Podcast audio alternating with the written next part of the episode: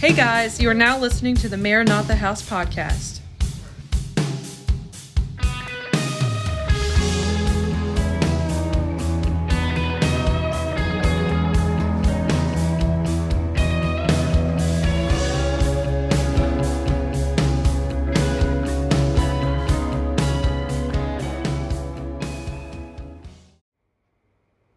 All right. Hello, everybody. Welcome back again.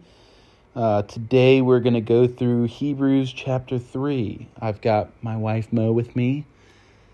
Hello. I was waiting for you to say something. Yeah. Hi. Hello. It's me. Monica. Um, we're going back and re recording something we'd never recorded in the first place, um, which is Hebrews chapter 3. So after today, uh, we'll be able, everything after this chapter has been recorded already. So praise the Lord.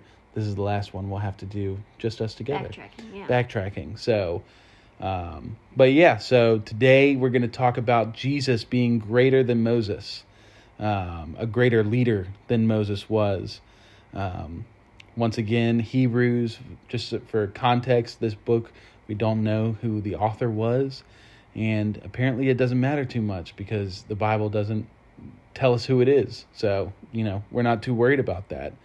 Um, also, uh, this book was written to an audience that was predominantly Jewish, um, a bunch of Jewish believers in the Lord who were now backtracking and going back to Judaism.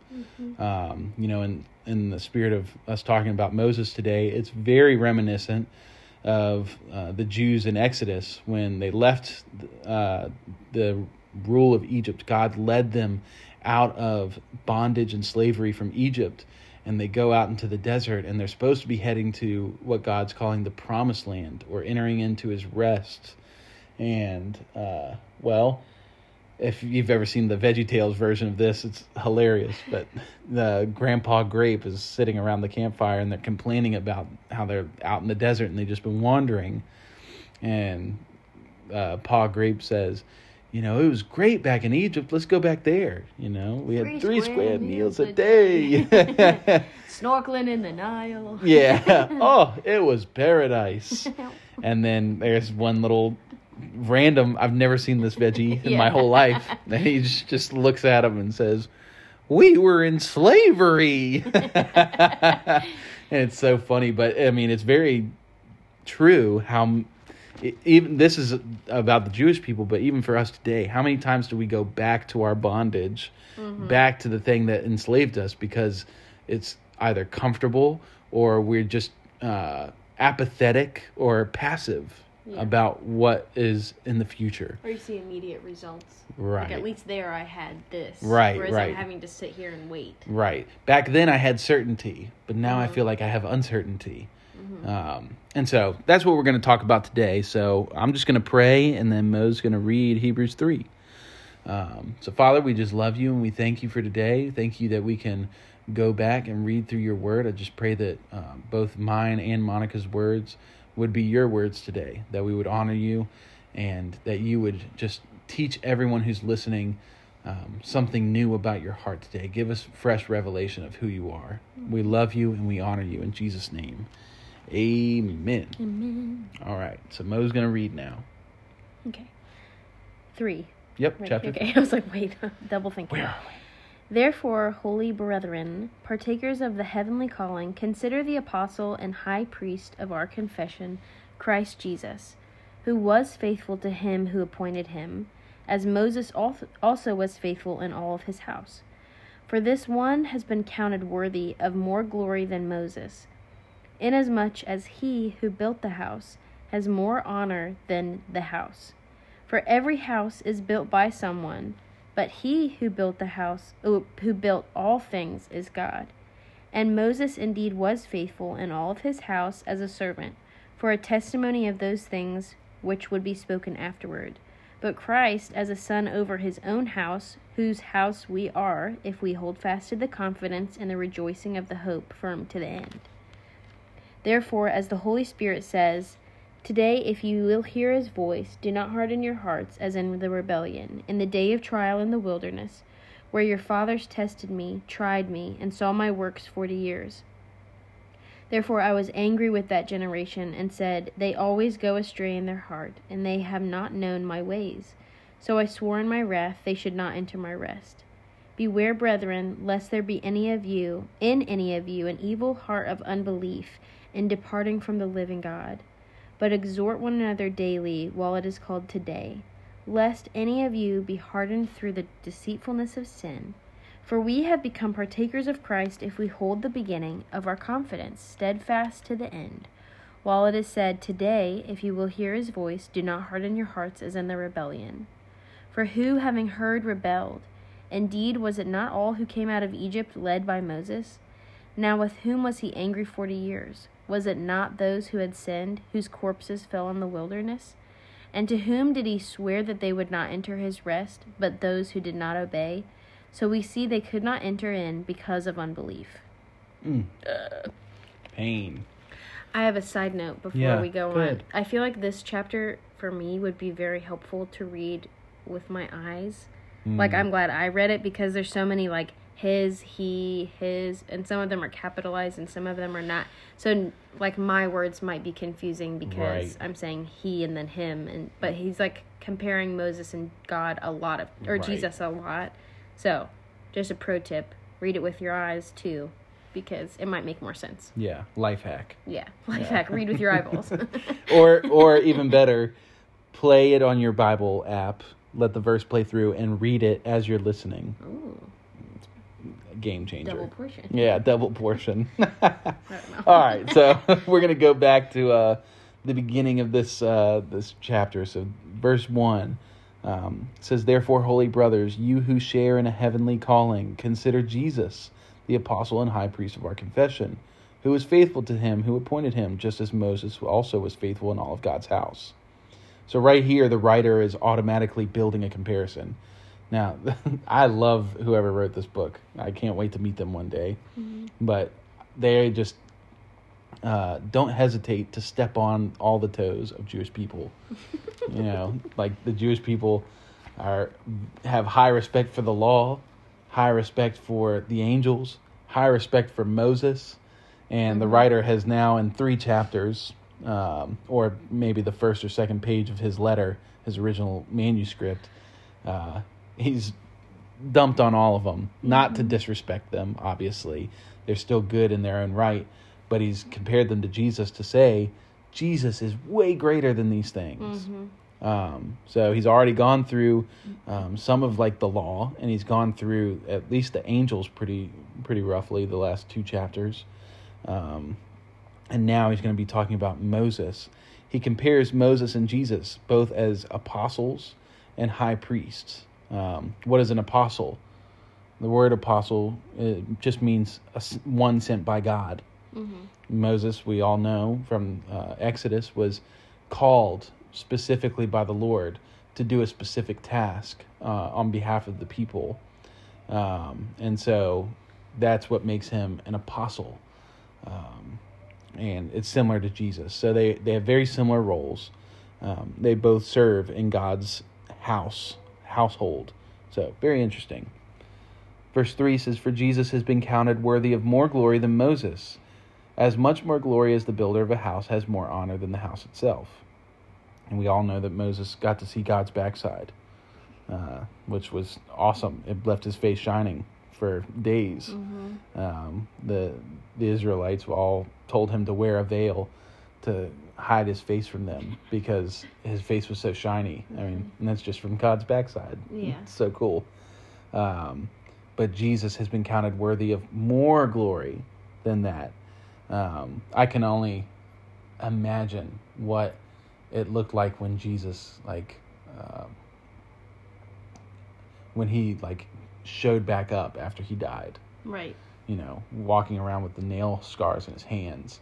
Like, I know he hadn't been fully glorified at that point, but I can only imagine that he looked pretty shiny. Mm-hmm. You know. Yeah. And then one day we're going to see him riding on the clouds, uh, returning to us.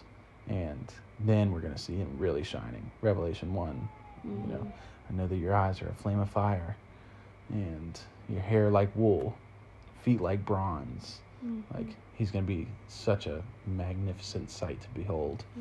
Um, Also here, I don't know if you've even Go ahead, to it yet. go ahead. But is he's like Moses was really faithful in Right. what he did, but what he was doing was for Jesus, right, who was a part of God's house. right. So it's like, yeah, he was faithful, but who was he faithful to? Yeah, The whole point is that Jesus is greater. yeah. So just comparing. Yeah, yeah, we we're about to get to that one, so that's like perfect. Every house is built by someone, but the builder of all things is God. That's verse four.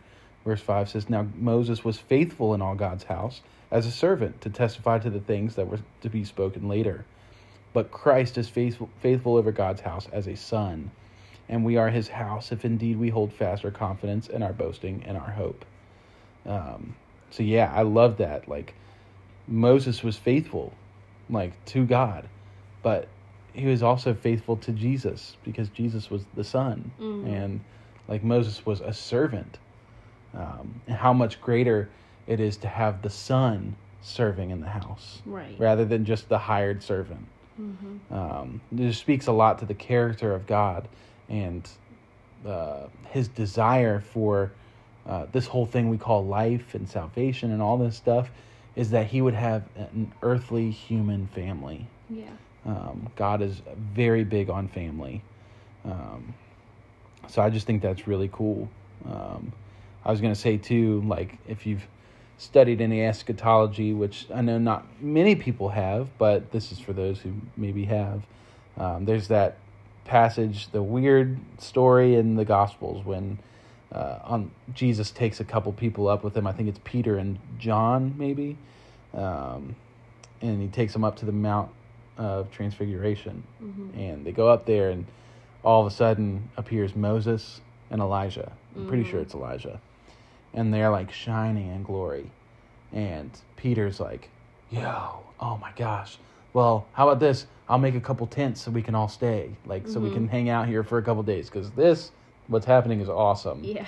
Um, and Jesus is like, I don't, I can't remember what Jesus responds, but it's just a very interesting story.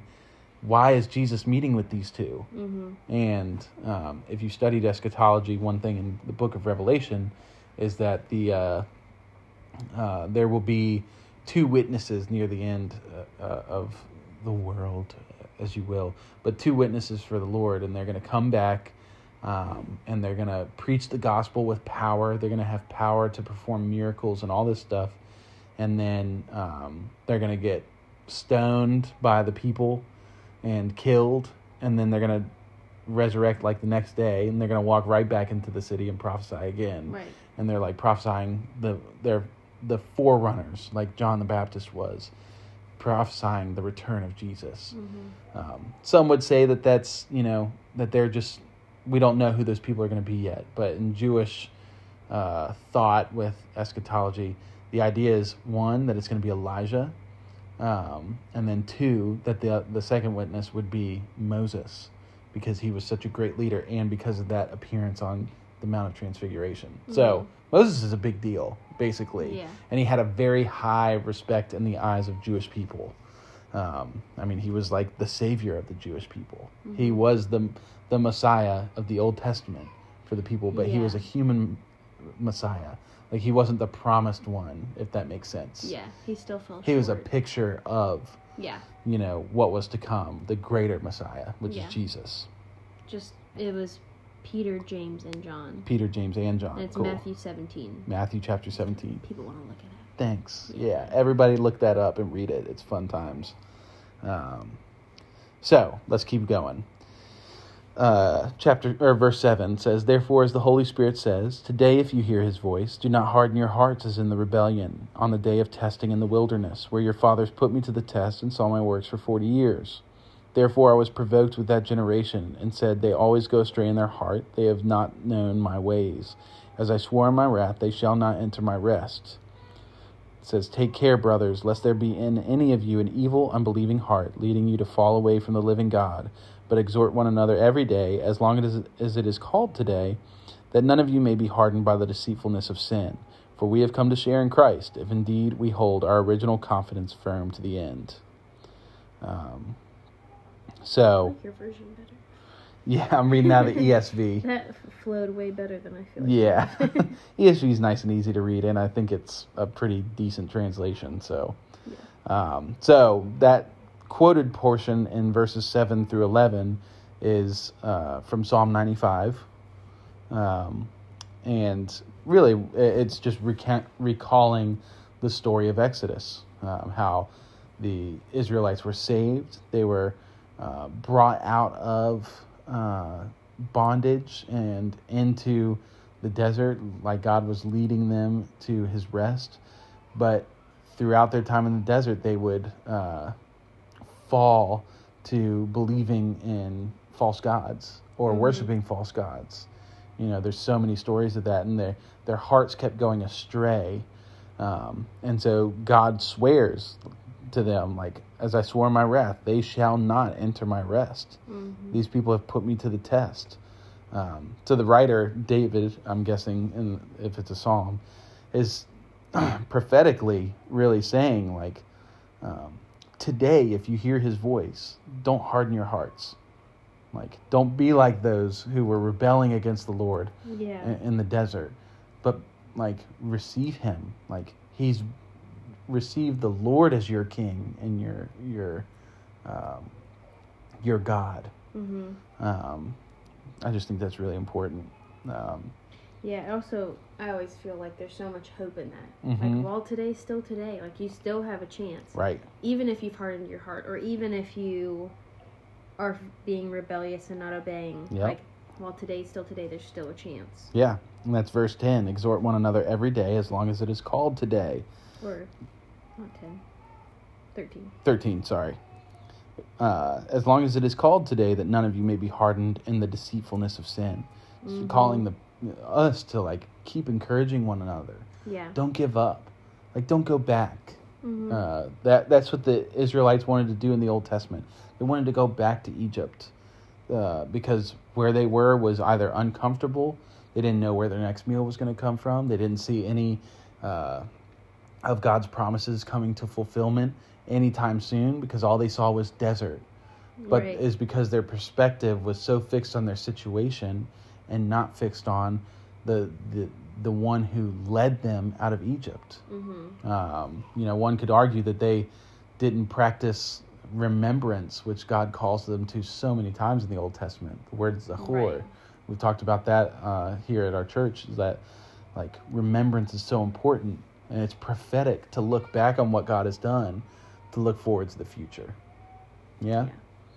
Um,